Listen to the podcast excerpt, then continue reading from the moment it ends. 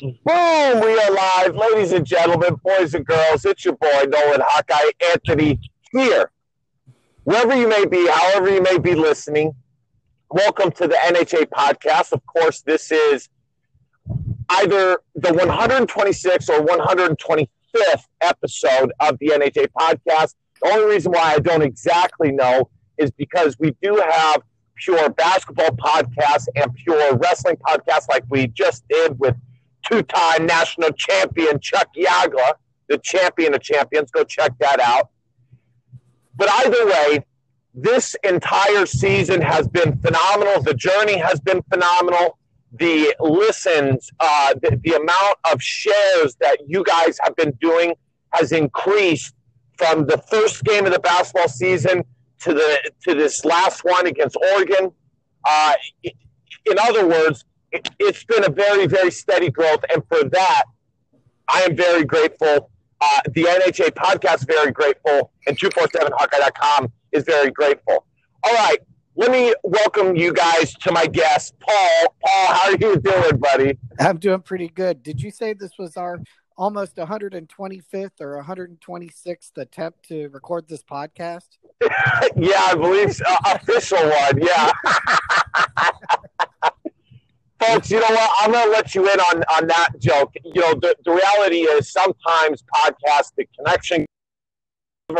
So the truth is, we have probably done like 200 recordings, maybe even more than that. I mean, it's been a lot of recordings.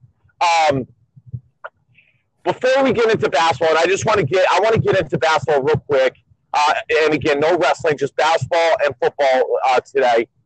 Um, uh, smash that follow button on on Twitter, Power at two four seven Hawkeye. But I think you should subscribe to Facebook, Nolan Hawkeye Anthony. That's where you'll be able to see all the content much easier that we pump out, uh, and so on and so on and so on.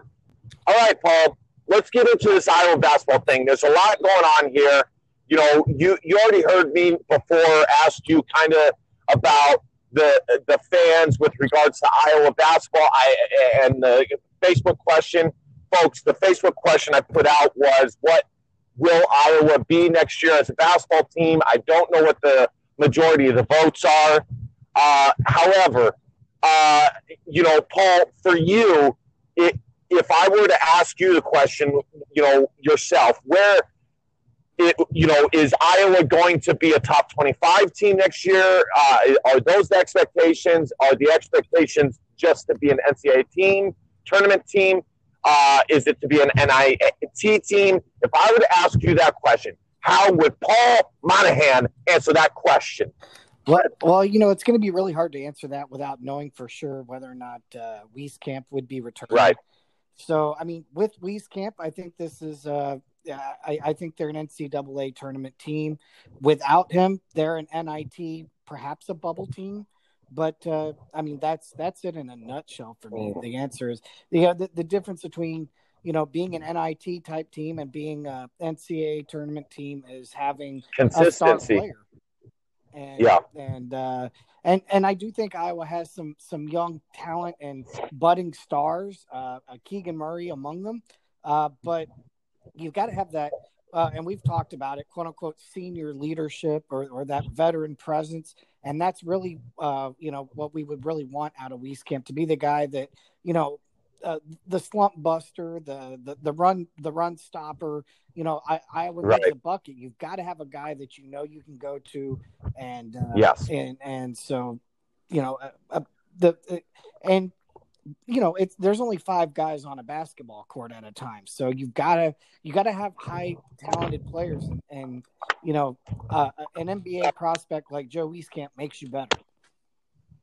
Uh, a hundred percent. I agree with all of paul's points ladies and gentlemen. I thought that was very well said. The only thing that i would say you know looking back at this past season you know, me and you, Paul, we talked about senior leadership, you know, with quotation marks many times. Mm-hmm. And, you know, we would commonly say, you know, it doesn't matter until it doesn't, you know, it doesn't matter until you're on the court and it officially does not matter. Mm-hmm. But where it does, uh, where you're absolutely right, is you know, what has made Iowa and Fran McCaffery much more successful than maybe they probably could should have been many years has been the fact that they've had a guy, you know, nearly every year that could go and get them 20 points each night. You had Aaron White, you had Jarrod Uthoff, you had Peter Jok you had Tyler Cook, and then, you know, uh, Tyler Cook slash Luka Garza. Uh, and, you know, Joe Wieskamp would be that next guy. He would be that guy for the Hawkeyes. Now, I do think that this Iowa team, compared to other teams, you know, Paul, if I look at this Iowa team and uh, versus the Iowa team that lost to Tennessee in the round of 32, a very familiar saying, mm-hmm. definitely, the, to me, it, you know, obviously, you know, it's massive that Iowa is losing Luka Garza, and and and a thousand percent, I want to say that you said that, uh, it, you know, it most of this depends on Joe Wieskamp, and on that, you and I are agreed. But when they lost Tyler Cook, you know, so many folks, that was the year two years ago that folks were saying, you know, Iowa will be lucky to be a 15 win team. And the, the talent that Iowa had was very underrated. And I will say this the difference betw- between one year and, and the next for a star player, you know, when we look at some of the jumps that guys like Uthoff has made, or even Aaron White or Devyn Marble, you know, the jump that these guys make from one year to the next can be very, very sizable. And yes, I'm looking at Keegan Murray, ladies and gentlemen. I think he is that good. Uh, I also think that Iowa has a very, very nice group of six, seven to six, nine guys that they will also have next year. We're talking Pat McCaffery, Kris, uh, Kris Murray, which we, you know, we only saw in spurts this year. You know, um, you know, I'm going to come back to Kris Murray here in a second. Uh, you know, Keegan Murray, uh, uh, you know, Wieskamp, technically, you know, he's six seven. Uh, I, I, I, uh, and then next year it'll be Payton Sandfort. And I actually like him a lot to be able to come in and give 10 plus minutes. So I guess what I'm saying, Paul, is that for me, I it, one thing I am comfortable with is Fran's ability. He hasn't always done it, but he's done it for the most part. His ability to round his guys out, get his top guy to where he, he needs to be, and then also just I mean, the reality is, Paul, Iowa will have a top 15 offense next year, regardless. Mm-hmm. I mean, that's a fact. Um, so for me, this team moving forward, as Paul said, a ton of it hinges on Joe Wieskamp. Without Joe Wieskamp, for me, this team is an NIT team, as Paul said, or a bubble team. I, I do not see why they cannot make the NCAA tournament next year, e- even without Lo- Luka Garza and Joe Wieskamp. I'll put it to you this way, folks. Iowa programs have lost more than Luka Garza and Joe Wieskamp. I know that sounds like a big statement, but they have lost more before. Maybe not the Fran McCaffery teams, but other teams have. I mean, we're you know the B.J. Armstrong team uh, with uh, you know Devyn Marble Senior. I mean, there's been some teams, Paul, that have lost a lot. Uh, now, were they Luka Garza? You know, no, definitely not. I mean, Luka Garza is his own thing altogether. With Joe Wieskamp, I see this team as a top 25 team. And yeah, go ahead. Yeah, I want to make a point on Keegan Murray here because I think this has been lost. Make it. So early on in the season, Keegan Murray, he's a freshman. Uh, he he was not on anybody's radar. He's not on anybody's scouting report. There, nobody really even knew who he was.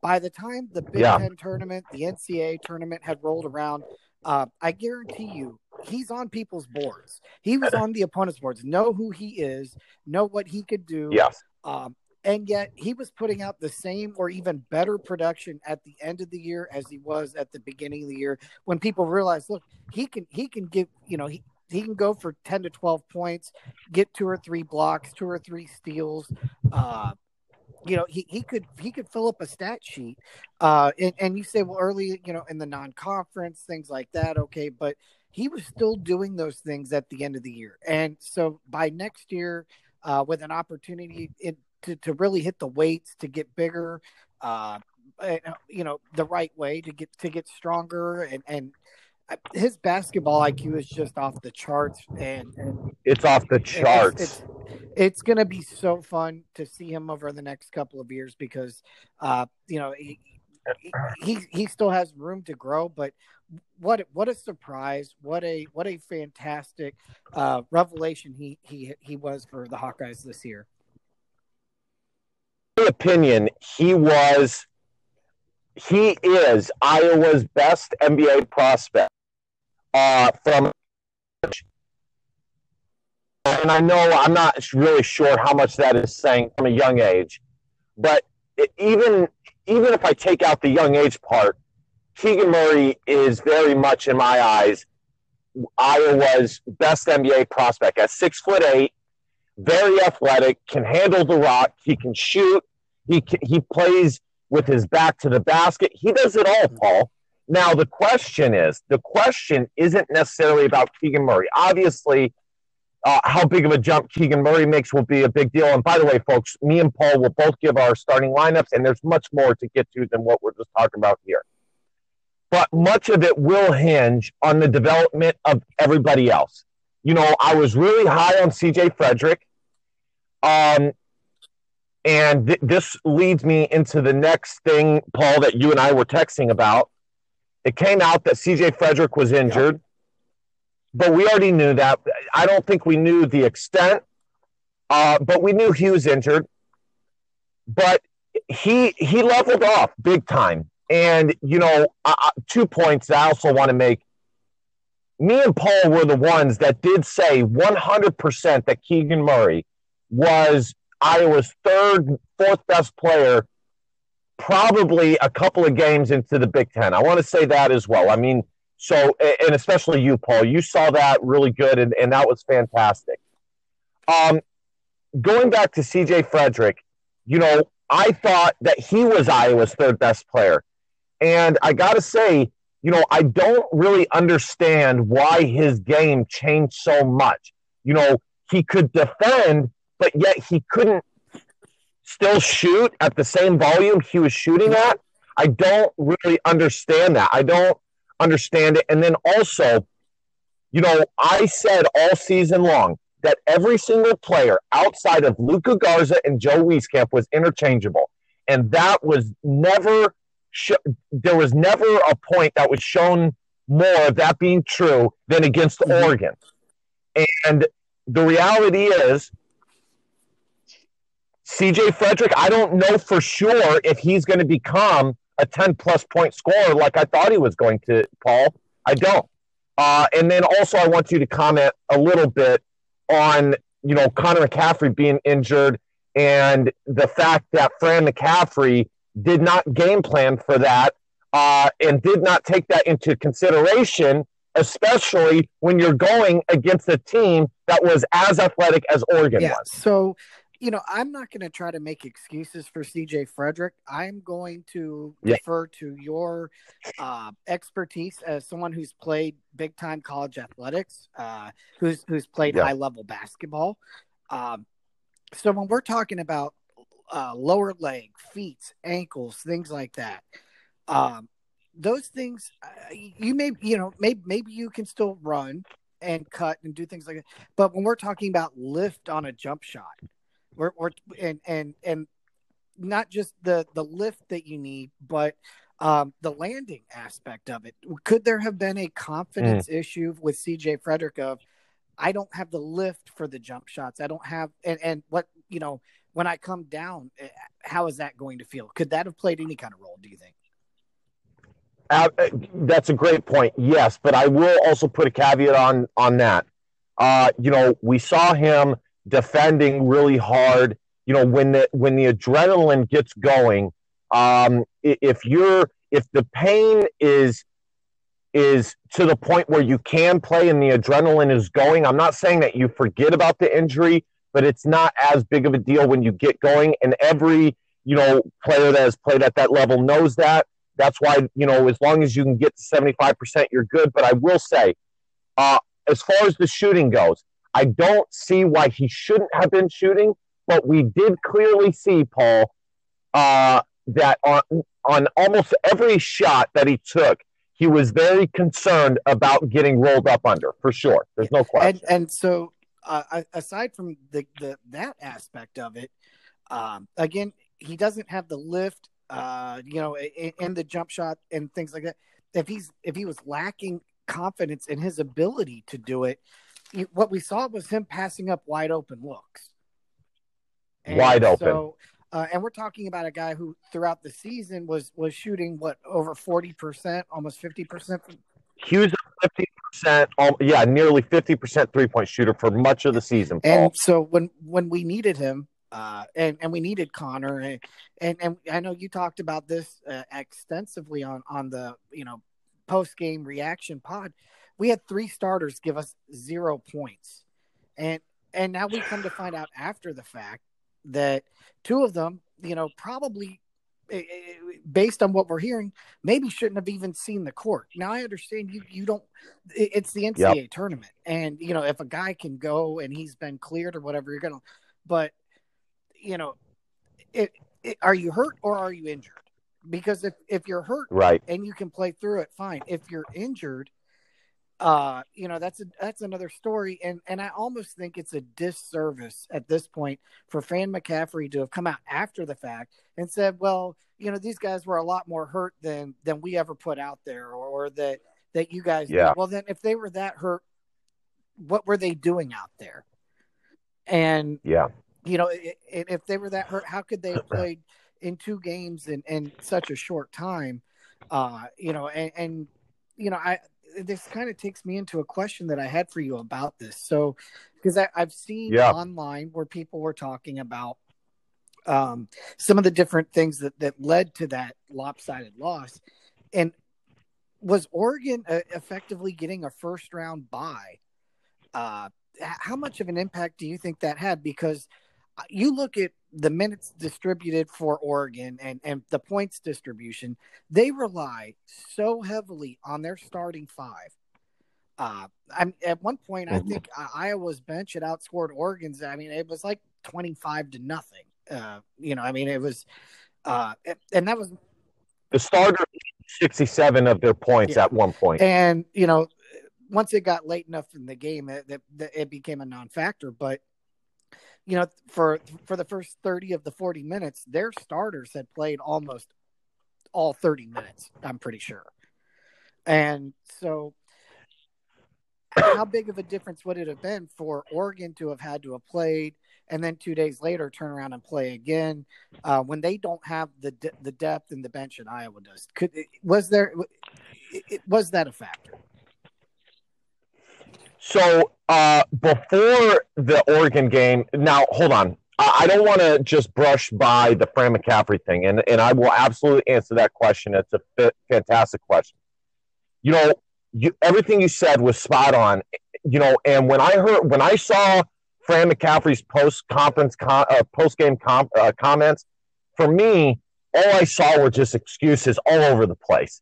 And that to me was the most glaring excuse there was. And it was a disservice. It was a massive disservice, not only to uh, Connor and CJ, uh, because at the end of the day, they're competitors and it, and it doesn't matter. Uh, uh, as Paul said, there's a difference between being injured and, you know, uh, uh, having an injury that you can play through. There's a massive difference. You know, there's a difference between Jack Nunge and what we saw.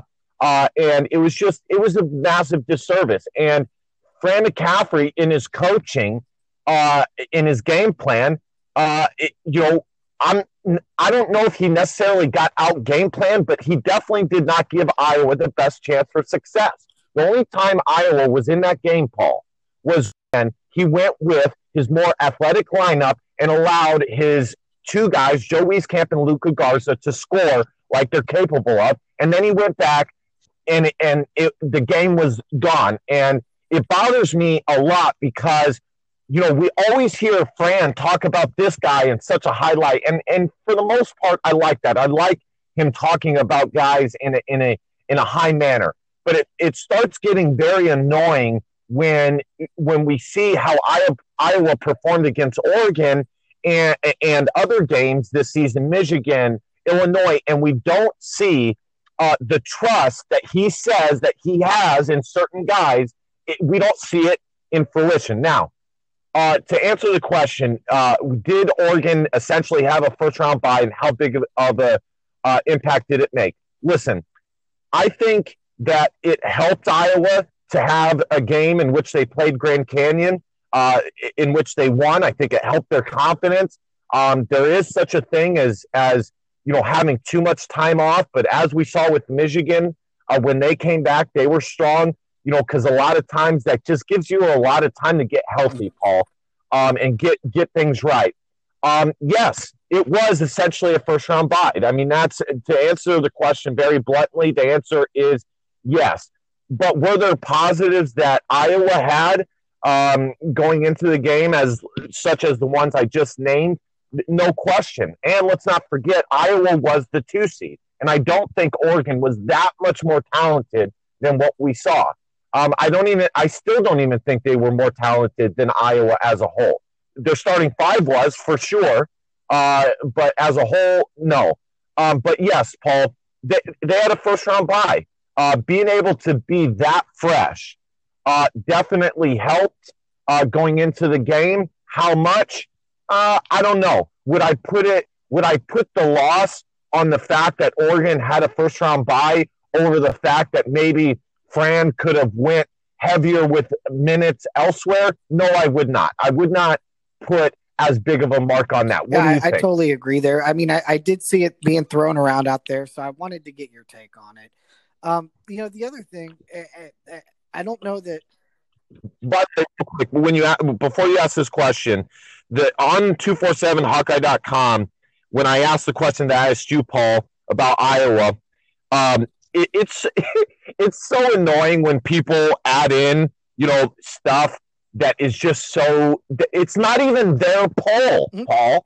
It's it's a poll that I created, and they feel so important to add, you know, something like uh, Busch Light or ahead of Iowa State and Nebraska and things like that. That to me is just like I don't know. I, there's a word I would put on it, but I'm not going to say it. But um, anyways, the NCAA tournament, most people think 34 votes, 15 wins, uh, 12 votes, top 25, seven votes. Right. Go ahead, so, Paul.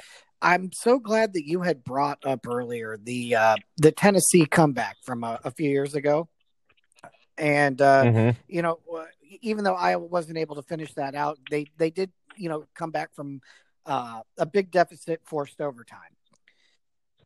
That was their closest Sweet 16 appearance that we have so, seen yet. When we look back on this Oregon game, the one thing that bothered me the most was the team gets down 16 points, and I didn't see a sense of urgency at that point. Uh, of you know, again, we I go back to their Oregon short bench. Yes, they they they were playing harder. They're playing, but where was where was the the pressing, the trapping, the you know what I mean? The the, attempt to, to say, hey, this, it's win or go home at this point. We've got we're we're we're going to go balls to the wall here.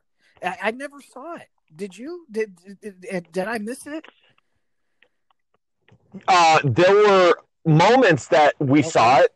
Uh, again, with certain lineups. Uh, you know, we saw it when Iowa regained the lead with you know forty-one to thirty-eight. You know, and, and the reason that is is because the guys that were in there were capable of matching up with Oregon. Um, now, again, to answer the, your question, the, the, primary guys, no, I do not. I think Luka Garza balled out. I think Joe Wieskamp balled out. They did what they were supposed to do.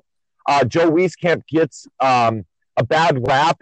You know, I think many fans are uh, get frustrated because they think he's, you know, sh- should be scoring 20 a night, but the reality is Iowa's top two guys were like what top five in the country uh, compared to everybody else's top five. So so J- Luka Garza and Joe Wieskamp were just fine. They were not the issue. Um, it's the three starters with now, zero points for the issue. But okay, go ahead. Sorry for cutting. Yeah, right. uh, no, no, you're good. You're absolutely right. Now, uh, w- was there a sense of urgency from those guys? I would say not, but I would also say I would also say that they weren't capable of it. You know, when we saw Tennessee, the comeback against Tennessee, um, you know, uh, actually, I'm not going to go back to that. The only thing that Iowa was capable of was if Jabo had caught fire. But when that was obviously not going to happen, and I think Fran McCaffery was hoping so hard that that was going to happen, but it didn't.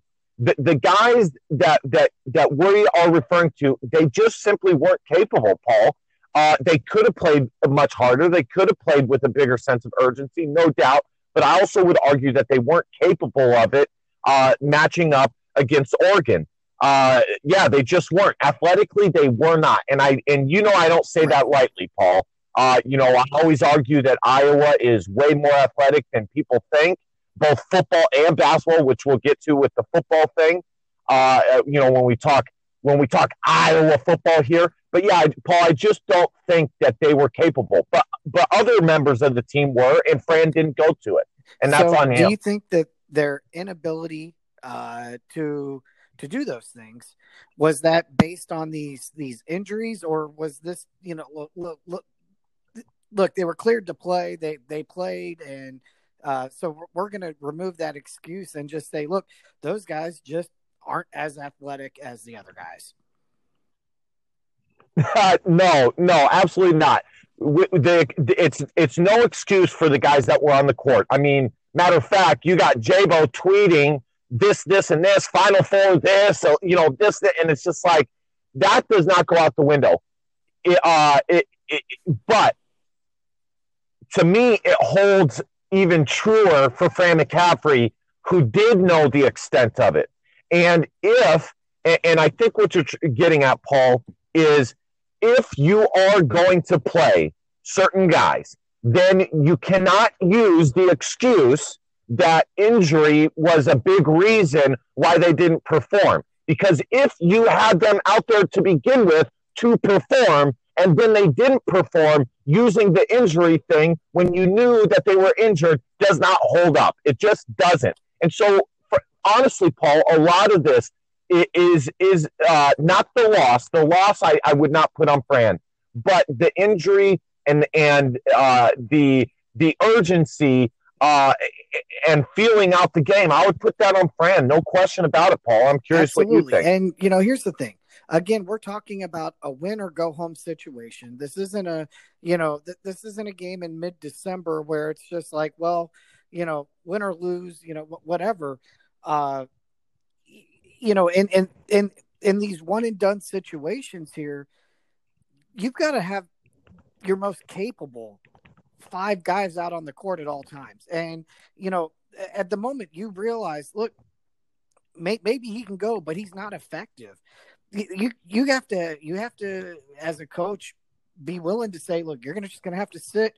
You know, I know it's gonna be hard, but I'm I'm trying to win a basketball game here. Well, you know, we're gonna be off for the next week anyway. if if we win, you know, and we'll reevaluate where right. this is gonna be. But um, you know, right now you're not helping me win basketball games. And you know.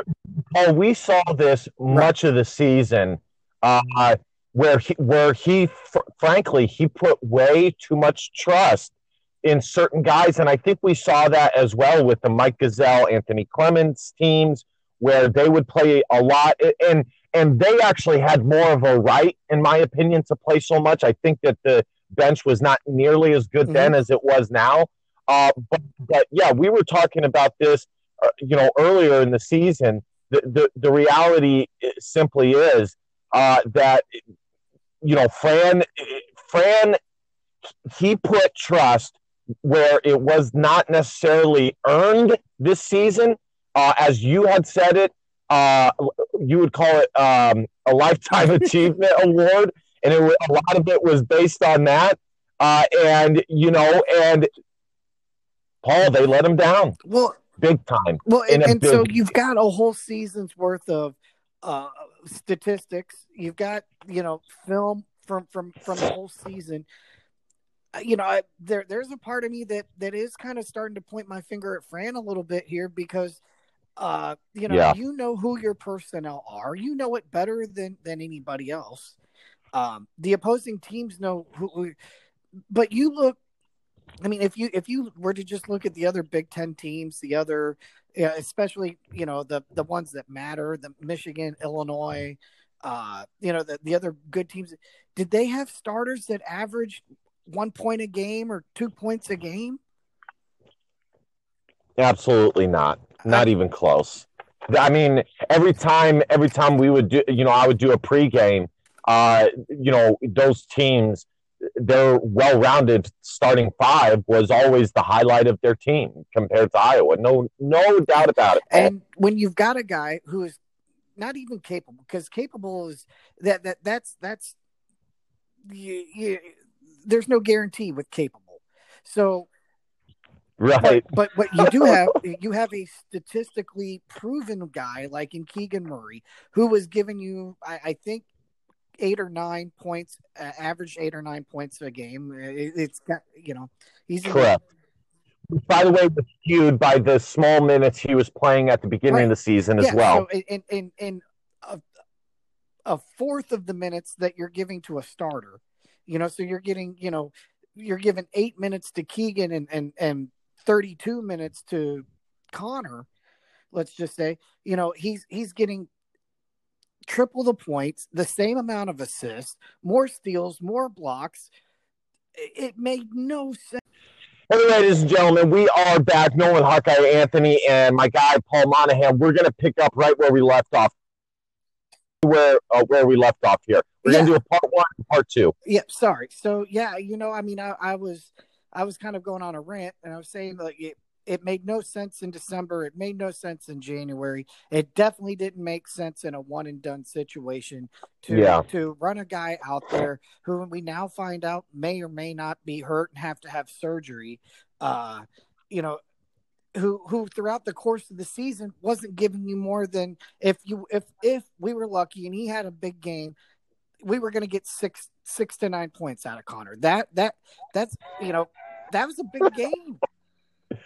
It was the game was too dang big, and you know, Paul, you know, I you know I was pretty fair all season. You know, I we probably could have went much harder on on Connor. You know, at times I would say, you know, he is capable of scoring between four and six points in a game. But looking back at that, that was nothing more. Now, is he capable of that? Yes, of course. Sure. I mean, hell, uh, he's left wide open for at least four threes a game. But, um, you know, but even making that comment, even making that comment, Paul, uh, is, uh, you know, like a pity. It's like one of those things that you say to somebody in pity, or, you know, you're too afraid to say. So you come up with some other uh, kind of like backhanded compliment a little bit. And that's kind of what it was, you know.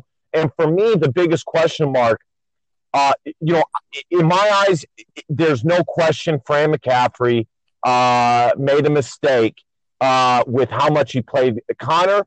I also do not think that he substituted who he played for Connor correctly. A lot of times it was Joe Toussaint, and I, did, I don't think that was right. I think Iowa could have played, uh, you know, when Iowa went Joe Toussaint and Jabo, they were successful a lot of times with with those two going at it. Yeah. But a lot of times it was Joe Toussaint for Jabo, and that was it. And then it would be Jabo would come in for a second for Connor, and then Connor would come right in for Joe Toussaint. Mm-hmm. You know, and the bigger question is, and we're going to give our starting five here in a, in a second, but the bigger question is, where does Connor fit in next year?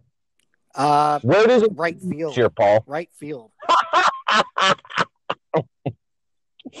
I listen, dude. I I don't listen. You know, I want to make this clear to fans out there because you know, Paul, you and I both know this. A lot of times, uh, how do I put this gently? Um, a lot of times, well, I'm not going to say. Uh, yeah, I'll, I'll say it. it's not a big deal. You know, I just think Uh, no, I'm not going to say it. I, and I know people are going to be pissed. I'm not going to say it, but that's all right.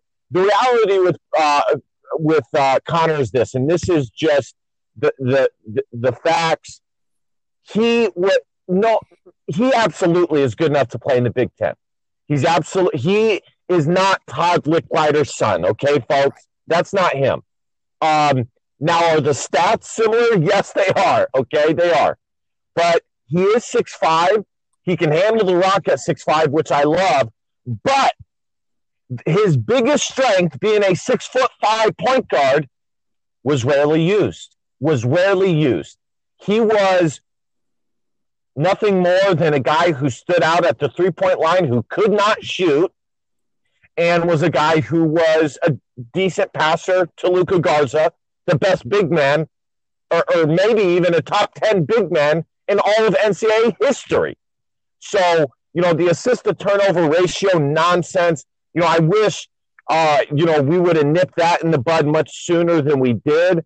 Um, and in fact, Paul, I think you were the first one actually brought that up and, you know, gave me the courage to talk about it. But uh, yeah, you know, I'll say say this also, Paul. I do think it would be, I would be just fine with him being on the Iowa's team next year. I would. You know, it is always nice to have uh, a leader on your team. Le- leaders do not equal victory. Okay, I want to make that point. You know, I'm I'm tired of people saying senior leadership and all this and that.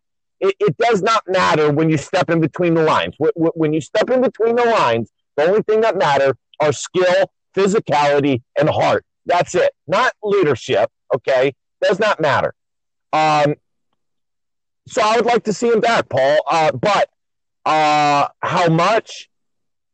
Not a lot. And if I had to choose, it, you know, if Connor, if if I were to know right this second that Connor would be playing twenty plus minutes a game next year, or he could not play for Iowa, man, I think I would probably choose to just go, just to run it without him. And I know that's a big statement, but uh, and maybe hurtful, but you know, uh, he is just not a twenty minute plus a game guy, Paul. He just wanna, isn't. He just. I want to make it clear too. This isn't a last name issue; it's a first name issue. Uh, because yes, uh, great point. You know, I, I, I find what Patrick McCaffery, you look at what he was able to do against Oregon and, and the game he was able to play against Grand Canyon and the development that he gave us as the season went on. Oh, he's looking nice. He's looking yes. nice, Paul. And, and you is. can tell he's still kind of coming back from from the cancer stuff, right? So he's still right, not right. quite where but he was this was his freshman year this year. And so uh, right. you, you know, I I, I love that his arrow is pointed up. His arrow is absolutely pointed up. Uh, yeah, Paul, you're absolutely right. It's not a last name thing. Uh, you know, back back uh, when you know early in Connor's career, when people would say, "Oh, he's only on Iowa because of uh, Fran," folks, he would have been a Division One uh, basketball player regardless of Fran. I mean, he was a top 100 recruit on nearly all the recruiting sites, if not top 150. So, you know, had he not gone to Iowa, I guarantee you he he would have went somewhere in the Big Ten. I'll tell you that. I mean, he's he's good enough to to do that. So this is not a last name thing. This is a first name thing. Uh, looking at it objectively now, I would be remiss if I didn't ask this and say that I talked about it earlier uh, in the year. Uh, you know, I did start to have some questions, Paul, about whether he was getting too many minutes because, you know, and I, and I, I didn't, I don't know if I used the word nepotism or not, but, you know, I don't really know what other word to use besides that. The, the question did cross my mind. Did it ever cross yours a little bit? If, if his name was Connor Connor Jones, or you know, would he be getting 20 plus minutes a game? At, at, Ooh, that's a good question. 0.8 points per game on 30 minutes of play and three three assists. Yeah, the the answer is no. Yeah. Yeah. The answer is no because you know, a lot of the reason why Connor plays a lot is because of how intimately Coach Fran knows Connor's game.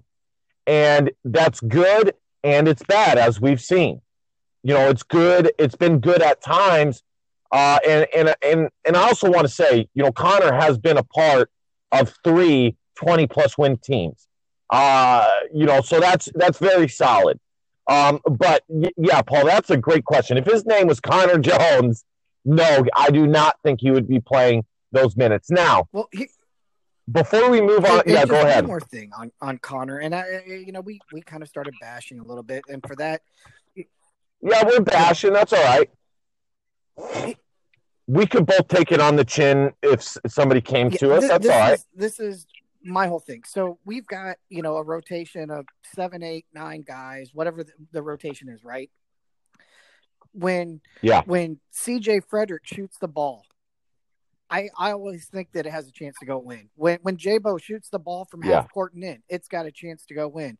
Anytime uh, Luka Garza touched the ball, the ball had a chance. When when when when the ball wound up in Connor's hands, I mean, there was no expectation that he was going to do anything with it. You know what I mean? Like there, the, and anything that he gave Correct. was a positive. You you can't have that out of a starter playing thirty minutes. Where well, if he gives you anything at all, it's a bonus. No, no, that's your eighth guy in the rotation. If he gives you anything at all, it's a bonus. Not not not a starter. Great point. Yeah, yeah, not starting five. And and listen, folks, I think we we are being more than fair uh, here. Um, you know, you know when when I talked about J- Jabo earlier in the year, and I'll make this point now. Um, you know, all I was saying then, I think we were just assessing what they were capable of and what they're not. And you know, going to Jordan, one thing that really just kind of blew my mind at the, you know, so at the beginning of the season, we weren't seeing him shoot at the volume that he was capable of, and, and he wasn't shooting at the percentage he was capable of. Then he started to hit some, but he still wasn't shooting as much as maybe he, he should have. You know, in my eyes, Paul, I would have had no problem with Jabo shooting seven to eight shots a game. Uh, you know, he for him to be successful, he need, needs to do that, and it really helps out the Iowa Ball Club. So when I questioned that early in the season, really, that's what I was questioning. Uh, and the reality is, is what we saw against Oregon. If he doesn't bring that, he is a he was a huge liability to Iowa. And we're bringing up the same concerns with Connor. The difference is Connor is likely coming back next year. Jabo is not. And I will say this for the Oregon game, Paul, specifically. It, it, I was bothered by how little Jabo did shoot against Oregon. I was very bothered by that. Uh, you know, I, I, I don't understand it. I don't and, understand. And again, it. I know this is going to be harsh, and you know, like like you said, I'm a big boy, you know, but uh, look, yeah, if Connor's going to come back, give us, you know, two to three points a game. Uh, and nobody and, and no Luka Garza to assist to, and he's going to play 30 minutes. Just go work on hitting the fastball, bro. Just do it. yeah, that's so true. And you know what? I don't even think that's harsh. I just think that I think that's an honest answer.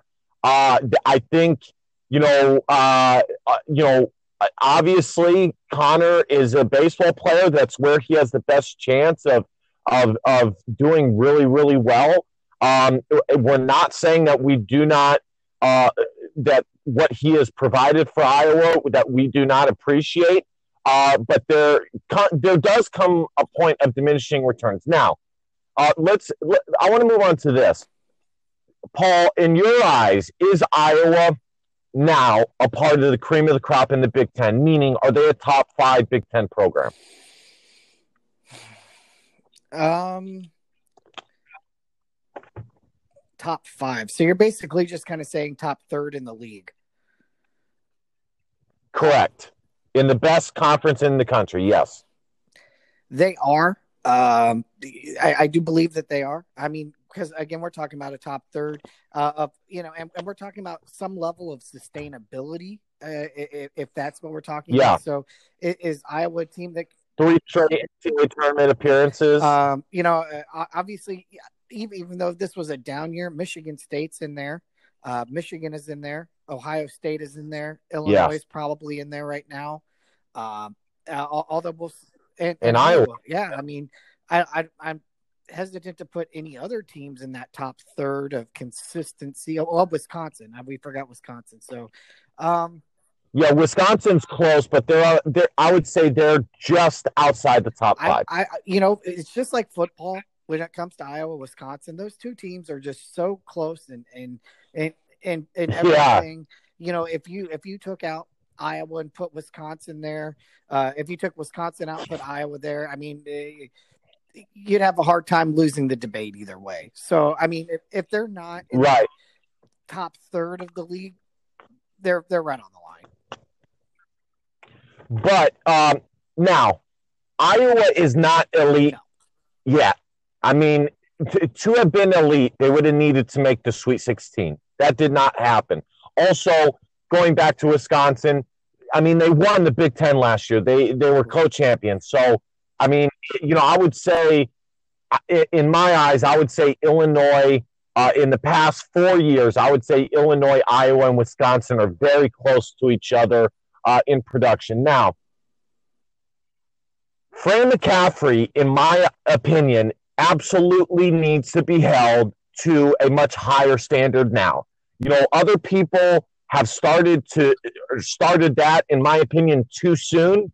Uh, but now, unquestionably, and and I get it. He has brought the program to where it is at now. I totally get it. I do. That that maybe it's a little unfair, but you know what? Iowa needs they are they are a good enough school to become a Sweet 16 team, and it is time. Paul, this team was too dang talented to not have made the Sweet 16, and so I have I have two questions for you. One, what standard should Fran and his success be held to? And then number two, uh, uh, I blanked on number two. I'll come back to number two, but uh, Okay, that's my so- first question. you know, I, I, I do think that uh, going forward, right? Um, Fran, now again, you you have to look at the evolution.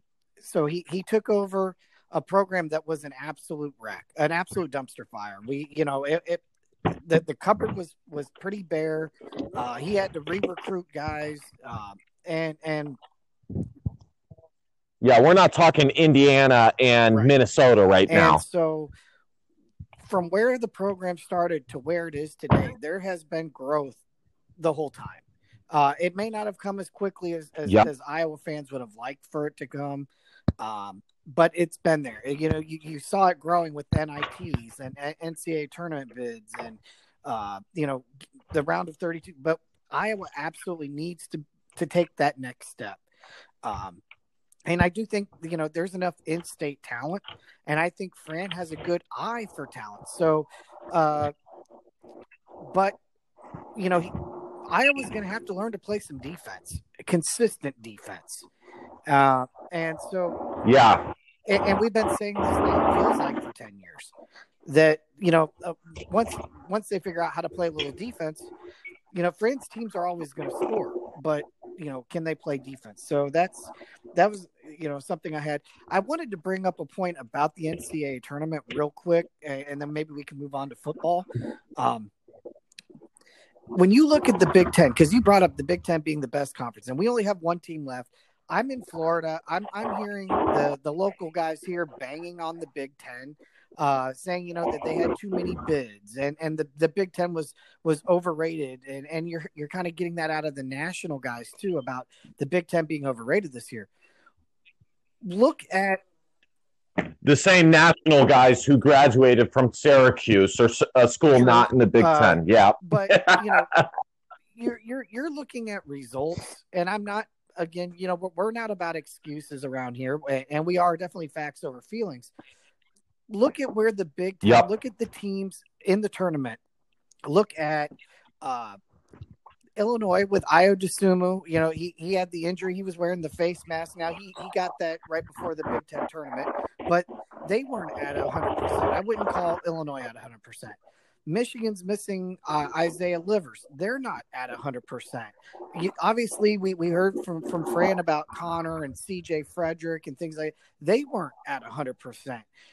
The, this Big Ten Right. season absolutely took its toll out on these Big Ten teams. And, uh, you know, some of these other schools, the, the Oregons and the, the whatever, that they only played half a season. They're fresher, they're healthier, and, and things like that. The Big Ten battled for two months as the best league in the country, and they beat each other up. And we are, you- you're seeing the results of I, I honestly believe that you're seeing the results of, of the, that, the, the three month long battle ha play out in the tournament. Do you have Mhm. any thoughts on that? Yeah, listen, the Big Ten is not overrated. It, was the best conference by a good margin uh, during the Oh, oh, regular I- season, folks. I forgot The to NCAA mention Joe, tournament Joe is Wieskamp. so I forgot much- to mention Joe ahead. With his ankle. Uh, uh, uh, Oh, yeah. Liddell at Ohio State got hurt? Uh, I'm, I'm, I'm, I'm just saying the big, the Big Ten was a wounded warrior coming into the NCAA tournament. That was all. That was all. Correct. Uh, it- you know, listen, folks. The NCAA tournament is is so much different than than anything else. I mean, it. I, I can't even compare it to anything. I can't. It's hard to even articulate it myself. The NCAA tournament I was a part of is still different than the the the group of sixty four. Um, you know, there's there's the positive in being a part of the Big Ten is the chance to get quality quadrant one and quadrant two victories up the wazoo. Uh, however, in doing that, you are consistently playing against a certain group of teams with a certain style that you don't get when you have maybe more uh, more preseason games. And so, it, you know, it's a give and take, Paul. It, it definitely is. I don't think that this NCAA tournament is representative. You know, obviously, um, Ohio State, Iowa, and Illinois did not hold up to their end of the bargain. That is fair. Uh, but with Michigan's injury and thing, things like that, listen, at the end of the day, the Big Ten did not perform like they should. But it also should be said that the NCAA tournament is, again, its own, it's, it's its own thing. Anything can happen. Uh, it, it is so much different than regular season games. Uh, and I know maybe some people are like, well, it's still a game, so how much different can it be? Trust me, it is so much different. Now, uh, before we move on here, um, I did have a, a really good question that I wanted to ask you, but I, but I did forget about it here, Paul. Um, uh, real quick, what is your starting lineup? Uh, Let's just, uh, you know, in the next minute or two here, let's give our starting lineups for next season. Um, with with the assumption right. Joe Wieskamp So I'm I'm back. running uh, Joe Toussaint at the point. Uh, I'm going to have Yeah. CJ Frederick at the two. Um, I'm probably going to go uh, Wieskamp at the three. Uh, and then uh, Murray. Well, and, and are we are we thinking Jack Nunge is going to be healthy or healthy-ish? Okay. All right. So yeah, I do. uh, I'm you know I've got Murray then kind of at the four with Nungy at the five. Listen, dude, I am in absolute agreement. However, folks, do not be shocked. And I said this before. I could see a situation where somehow Connor's in there, and uh, as crazy as it would be, and and honestly, Fran would take a lot of heat if that happened. Uh, I could still see it happening. I could also see CJ Frederick being a six man. I could absolutely see that. Uh, and and I could see um, Iowa uh, putting someone else in there. Maybe Patrick McCaffery starts. Maybe you know. Maybe it's uh, now, folks. What the, the starting lineup that Paul just gave? That's what I would go with as well. But I'm just saying what else I could see. You know, I could see Patrick McCaffery sliding in there um, uh, with Joe play in the two, but Joe would need to get much better with his ball handling. It's not that his ball handling's bad, just it's it's not necessarily elite for a guard either. Um, you know, he would need to do that. Um, but yeah, th- Paul, that's that's what I see for the starting lineup as well. I'm I'm really bummed out that I forgot uh, the about the, the question because it, it, was it was a big one. Um, but you know, just to put a bow on this, folks, Iowa came up short. Um, but as Paul said, the program's traje- trajectory has consistently gone up. It, at, at times, it's gone backwards in order to move forwards, but it has consistently gone up. Folks, this team has made three NCAA tournaments in a row.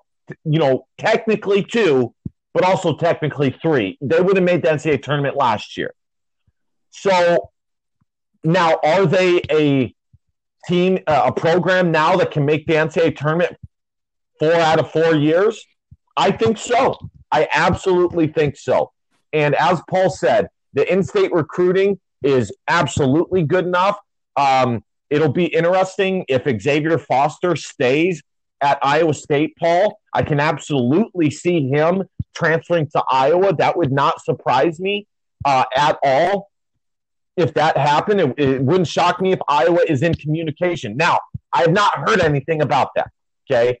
Uh, so this is just rumor, but I, I could see that happening. And then also, Fran, we have seen is an excellent um, observant of talent.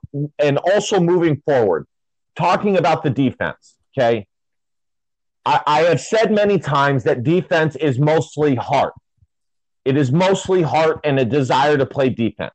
And I think we saw that with this Iowa team when they wanted to play defense, when when they went to man and it was on each individual to defend, they got much better. However, there is a ceiling to how good, uh, even with the biggest heart in the world, how good a defense can be. Um, and the reality is, with this group, Paul, with Jabo, um, th- this la- you know, Jabo and Luka being gone, I would say this is the last group that is leaving that was that was with the group that all they were were just a fly, high flying offense. Um, that that you know where they were not forced to play defense because they weren't they didn't the bench wasn't there to push them. You know they they had their starting spots uh, sealed in.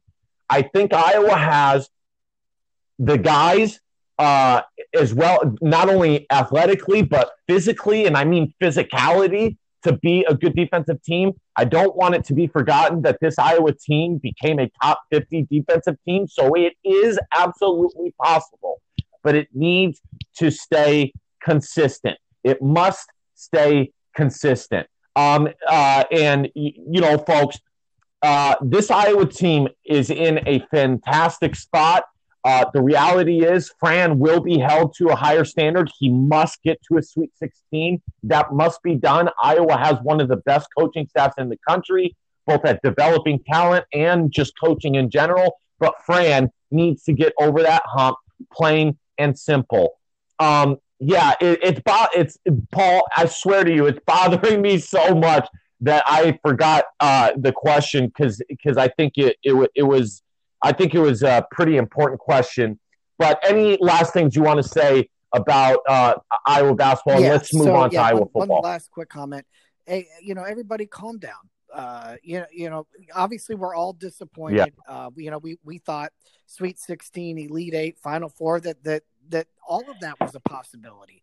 Um, and you know, here was the question, Paul. Here's the question. I think you're answering it right now did Iowa meet expectations? What and you wrote an article about this. I suggest you y'all go and read at 247hawkeye.com. There yeah, you go. For Paul. me, I think they did. They they did. Uh, you know, the situation obviously is a fluid one, and you have to. You can't just look and say, "Well, the team ended in the round of 32 again, so no, they didn't get there," or "No, they didn't win a Big Ten. They didn't win the the the Big Ten tournament, so no, they didn't quite meet their expectations." Look, you look at from from the first game of the season to the last game of the season.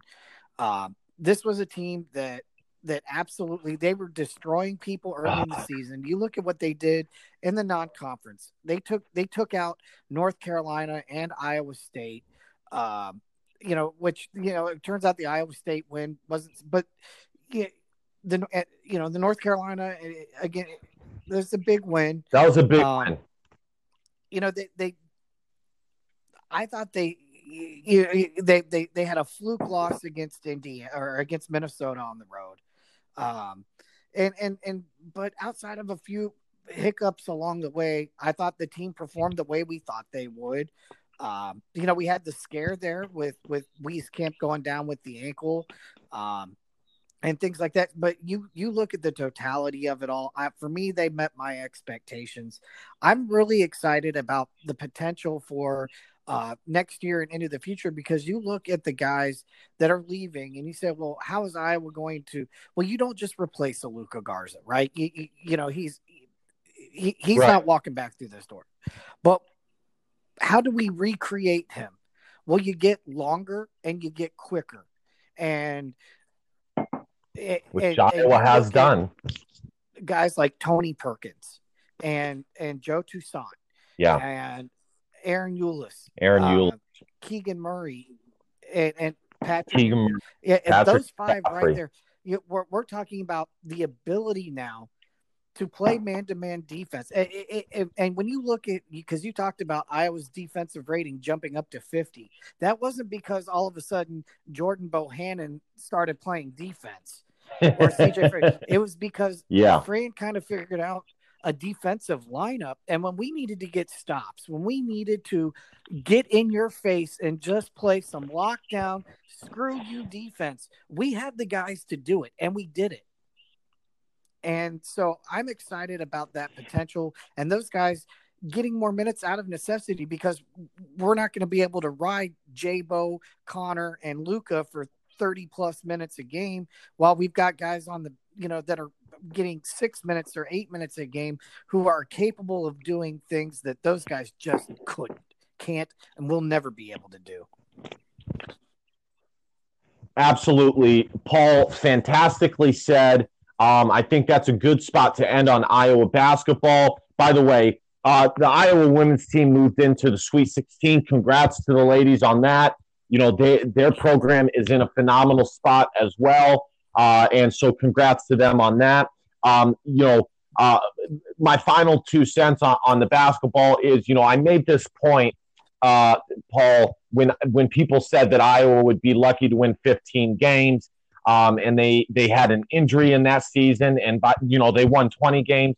When a guy goes down, it's not a zero sum game. You know, when a guy goes down, two or three other guys can pick up the slack for another guy. you know, without Luka Garza uh, and Jabo, you know, every team is different, and and what Iowa becomes next year may be better as a team than what Iowa was able to become this year. It's just it's it's so different. But absolutely, Iowa met expectations this season as a basketball team in its entirety. No ifs, ands, buts about it. Wisconsin did not. Uh, you know, that's an example of not meeting expectations. Iowa absolutely did. All right, Iowa football. Ladies and gentlemen, we had the pro day. And, you know, a common thing that Iowa fans say against certain teams is that Iowa uh, is not athletic, which is just ridiculous. It's just a ridiculous comment all around when somebody uh, makes that statement. Uh, Paul, Iowa just dominated the pro day. Um, I'm going to pull up when the spring day is as well. Let, us just go over some of the results here. Uh, Barrington Wade ran a 4 6 40. He checked in at 6 1. Um, he also had a broad jump of nine feet, 10 inches. That's phenomenal. Um, I'll get to the winner of the day here in a second, the other linebacker. Um, eh, eh, you know, Paul, what we'll do is we'll talk about each individual person here and, and, and just talk about if they improve their stock and, and things like that. We'll start with Ihmir Smith Marsette. Uh, right now, he is a day three guy. He is uh, a day three, maybe a day two guy. A lot of people love uh, his uh, explosiveness, his versatility, uh, all the things that he can do. A lot of people love that. And I agree. And I think his production at Iowa was more than acceptable to be comfortable with taking him as a wide receiver at the next level. He had, um, he ran a 4.43 40. He checked in at almost six one. He was very close to six one, but he's six foot. Um, 181 pounds. I think he probably needs to get that up. I think he, but in my opinion, he probably checked in at 181 so he could run a faster 40. Um, you know, he probably needs to be playing at about 190. 190. That's that's my take on it. Um, he had a broad jump of 10 feet 4 inches.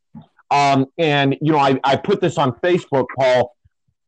His 40 yard dash would have been good enough for seventh uh, uh, at the NFL uh, combine last year for wide receivers. Well, what do you think? Did Ihmir Smith Marsette hurt, help, or stay the same for his uh, draft situation? So I think everybody already knew he was fast. Uh, he was at least quote unquote Big Ten fast, you know. Um, mm. I so I think with his performance, um, I, I I think he he confirmed. So you know, did he did he wow? I don't think so. Did he disappoint? I don't think so. I think the the scouts probably said, look, he's probably you know a, a low four fours guy. Um, and uh, you know we know he's explosive and, and things like that uh, can run away from a defense and so for him he he he didn't lose any draft spots i don't think he necessarily you know gain you know i, I i think he just confirmed where he is he's a day two day three pick absolutely and and let's stick with the wide receivers let's go to brandon smith um, you know, Paul, I, I, was a little surprised that he checked in at six one. Um, I thought he was going to check in at about six two, maybe even six three. Uh, he did come in at 218 pounds. That's worth note. Okay. Uh, and also, he is very long. Okay. He is very, very long, but I am surprised, Paul, that he checked in at six one. Um, he ran a 4.6240 not phenomenal, but considering he is a bigger wide receiver, uh, coming in at 218 pounds, which is 40 pounds heavier than Ihmir Smith Marsette, his 40 yard dash, in my opinion, was more than successful uh, uh, at 462. He had a 39 and a half foot vertical jump, which me and Paul both said that he was going to jump, you know, between 38 and 42 inches and we saw he jumped 40 inches somewhere else. So his athleticism is through the roof.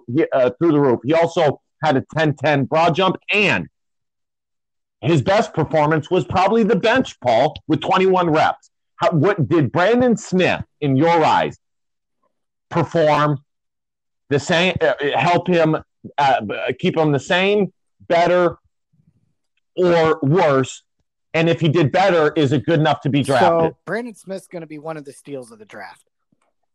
Uh, you know, now mm. whether or not he actually, you know, gets drafted or you know uh, he, he's a free agent signing, he absolutely uh, uh, for all the reasons you mentioned. You know, at his at his size, uh, his build, for him to run in the four six, you know, may, maybe it's a little that's a little slow for for a receiver, but the things that he can do, um, you know, as, as, a potential red zone threat, uh, his ability to, to, high point a football. Yeah. There, there's film of him being able to, you know, he's got big hands, strong hands. Uh, these are things that that the NFL teams will value. Um, again, whether or not he gets drafted, you know, I, I, think he has the potential to be a late round pick. Uh, definitely a free agent, and um, I again, similar to to Smith Marsette, uh, he he certainly didn't do anything to hurt his draft stock.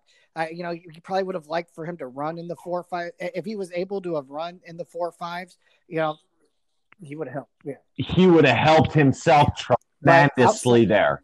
Um, tremendously. So, uh, but but outside of the outside what? time, you know, uh, I, I think he did he did what he needed to do, um, and and again, I I, I think uh, he is definitely my prediction. Uh, you know, there wasn't a, a, lot of fanfare about George Kittle. Uh, you know, you know, and he he he was you know, mm. and you look at what he's become. If if anybody, out of this class, uh, uh, uh, you know, has a chance to have that type of trajectory, uh, it, it would be him. Yeah, no question about it. Brandon Smith, in my opinion, uh, has very, very high upside. I think he will be taken in the sixth or seventh round. I think he could maybe even be taken in the fifth. Um, you, you know, at the end of the day, uh, he was his numbers were just fine at Iowa. Um, Iowa did not even use him as well as they could have. I mean, the dude came down with every 50 50 ball, and yet Iowa did not aggressively attack that as much as they should have and could have. He was a part of the best scoring Iowa offense in like almost 10 years. Um, here is the thing, by the way, I don't know who put this up, but it's a, and it's it's an athleticism grade. Um, and uh, and I think it puts together all uh, everything. And, I, and my guess is the 40 yard dash is probably the highest graded thing on it. Ihmir Smith Marsette came in at sixth. And just to put it into perspective here, this is all wide receivers that are going to the draft. Rondale Moore was second. Uh, uh, an Illinois wide receiver was third. Ihmir Smith Marsette was sixth. And Brandon Smith came in at 17th. Folks, I also say this his broad jump and his um, and his vertical jump that those were the biggest numbers for him for a guy who plays an X receiver those were the biggest numbers for him and he did what he was supposed to do so congrats all right let's let's go a little bit faster through these um let's see here uh gosh darn it because i i you know your boy here uh clicked on brandon smith uh, so I'm I'm all out of the Iowa football stuff here. Uh, but the the guy, let's talk about Shaun Beyer. Uh, by the way, Paul, do you think Brandon will be take be be drafted? Yes or no? I'm going to say no, but um, I, I, don't think. He, mm. But again, I, I think he he gets a free agent. Uh, he, he signs with some team as a free agent, and I do think he uh, he earns a spot. Love it, love it, love it. All right. Uh, the, so, the, by the way, folks, the guys that are pretty much guaranteed to get drafted at this point are uh, Alaric Jackson, Chauncey Golston, uh, Ihmir Smith Marsette, and Daviyon Nixon. Those are the four guys. I think Iowa can maybe get five, maybe six, uh, maybe six. Chauncey Golston, he checked in at six five. That was very impressive to me. Um, I'm I'm happy about that. He checked in at 269, so almost 270. I think he lost weight in order to run a better 40. I think he plays his playing uh, weight is about 280. He ran a 479 dash. Um, I believe that's good for a defensive end. I don't. What did AJ Epenesa run, Paul? Do you remember? Disappointing, like five point five second. Yeah, 5.01. He ran a 5.01. I remember now. Um, and the vertical jump that Chauncey had was 36 inches, Paul, a broad jump of 911, and he put up 22 uh, reps on the bench. Not great, but but just enough. I think Chauncey Golston did sneaky good here. What do you um, think?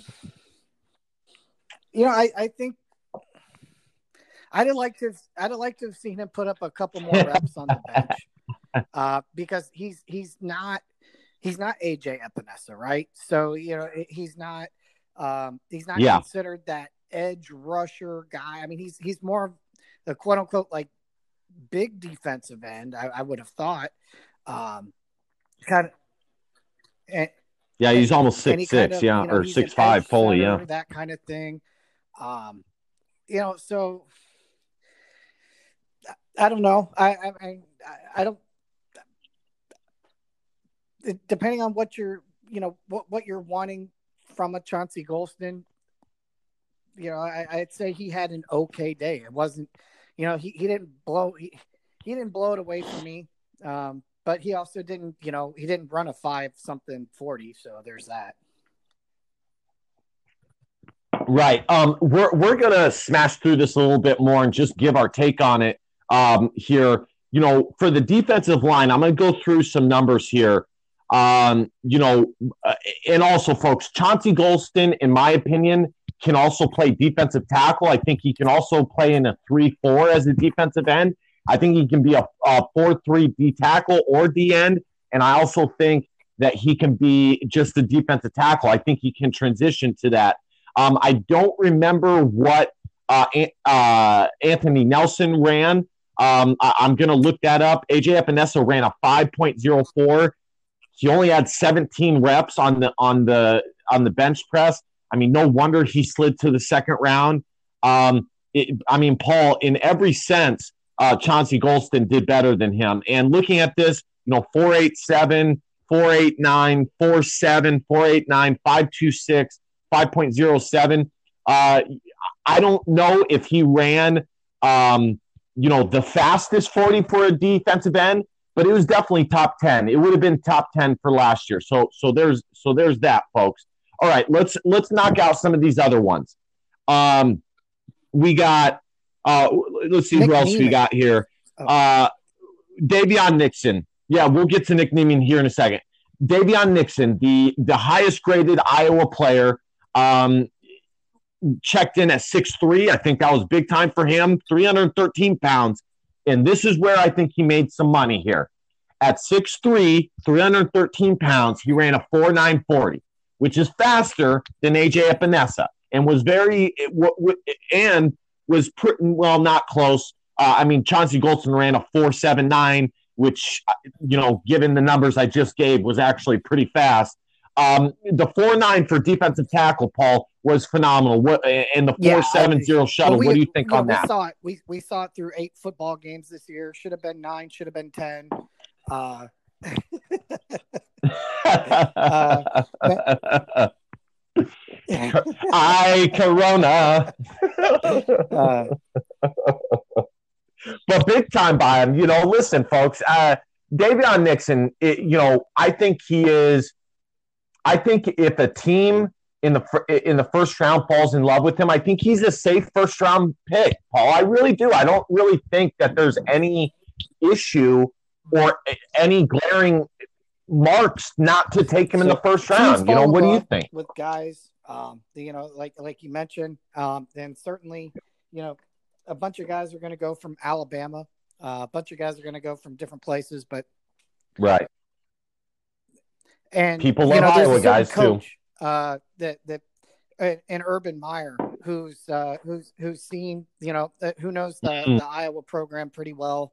Um, the Jaguars have picks nice. at 25 and the first pick of the second round at 33 and they absolutely need uh, a, a, defensive help on the defensive line um, i could absolutely see them are they rumored to be I interested not, in uh, nixon have you read as that as far as what the jaguars biggest needs are um, you know quarterback it's quarterback tight end and Makes defensive sense. line and uh, and and Nixon, I think, would absolutely be there. Uh, 25 or 33. So uh, that's going to be my prediction is that uh, if he if he doesn't go late first round to the Jaguars and he's sitting there at 33, uh, I think the Jaguars take him off the board. So would that it's still the, be first round 33 or would that be early second? Okay, gotcha. I love it. Love it. And you know what? If he went first pick of the second, I think I would be okay with that. Obviously, as an Iowa fan, I want it to be three, uh, what would it be, three or four straight years with an Iowa guy in the first round. Let's see here. We had last year Tristan Wirfs, the year before that, uh, the two tight ends, TJ Hockenson and Noah Fant. And the year before that, I, I can't remember, but I believe we did have a first round. All right, the winner of the draft, and your boy here told y'all that Nick Niemann was was uh, a great linebacker uh, you know, he was just waiting his turn at Iowa. And then also we saw we've seen what his brother Ben can do.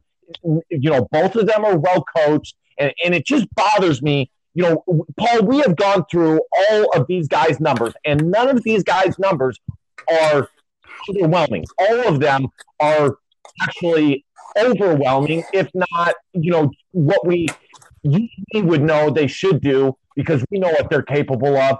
But this just shows how actually athletic the Iowa football team really is and why they are tops of the Big Ten. Nick and fans, if you out there say that Iowa is unathletic, I'm going to check you on that every time because it's just not the case. Nick Niemann checked in at six three, folks. That is massive.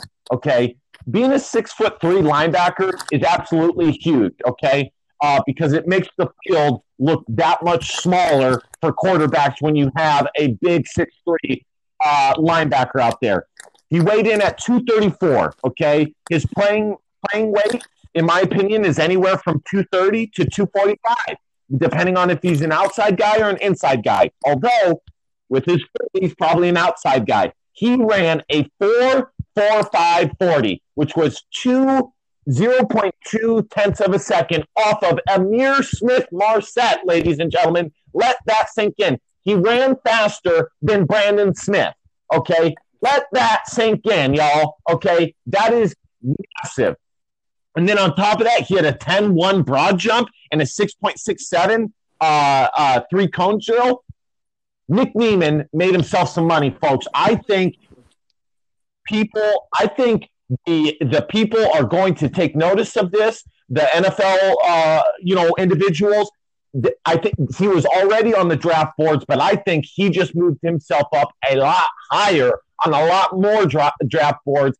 And I think, uh, Paul, I got to be honest with you, I could absolutely see Kansas City or you know taking uh, Ben Niemann's brother or some. I, I, think Nick Niemann just performed himself into uh, a draft pick and not to mention, he was one of the Big Ten's best linebackers last year. It's not as though this was just a crazy good athletic performance. He also has been a damn good linebacker for the Hawkeyes. 2000 and circa 2005, his his pro day numbers beat Chad Greenway's. Wow. Wow. That's big time. That's absolutely massive. I mean, it, so for you, has he played himself into a draft pick in, in your role, in your opinion? I think so. I, I, I think with those measurables, uh, and coaches love that. And then you turn on the film of the guy, um, and you're, you're, you know, he's just he's been consistent. You know, um, because of the the defense Iowa runs. Um, you know, uh, he, he doesn't necessarily have the sack numbers or things like that that you know that that you know, that national guys are going to pick up on and go, well, this guy's a player. But production wise, consistency, and now you look at the metrics that he's putting up uh, that he put up at the pro day. Uh, you know, uh, this is why these guys are, are, are paid big money to find guys, and, and I, I think Niemann Niemann's right. going to come away um, with some money out of that. Yeah, I think he is a perfect fifth round, sixth round pick, Paul. I, I really do. He is exactly what you're looking for in the in those later, you know, uh, uh, late fourth, early fifth, you know, sixth, seventh. I absolutely agree with you. All right, let's move on to Shaun Beyer here, and then we'll finish with Alaric Jackson. And uh, I'm trying to see when the when the spring game is, Paul. Uh, I don't know if you can pull that up for me. Uh, Shaun Beyer, this is what um, and I knew this was going to happen. I said this was going to happen. Shaun Beyer, uh, you know, NFL teams are absolutely excited. NFL teams know what happened with George Kittle, where he was drafted, and what he ended up being in the NFL. Uh, Noah Fant and TJ Hockenson right now are top 10 tight ends in the NFL in o- only playing two years in the NFL.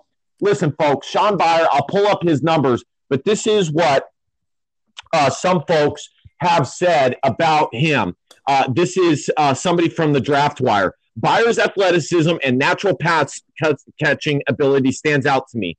Um, Jacob Infante said his wide receiver background is apparent on tape as he as he he has hands catcher who he's a hands catcher who tracks the ball down well and has the body control needed to square up and make the catch.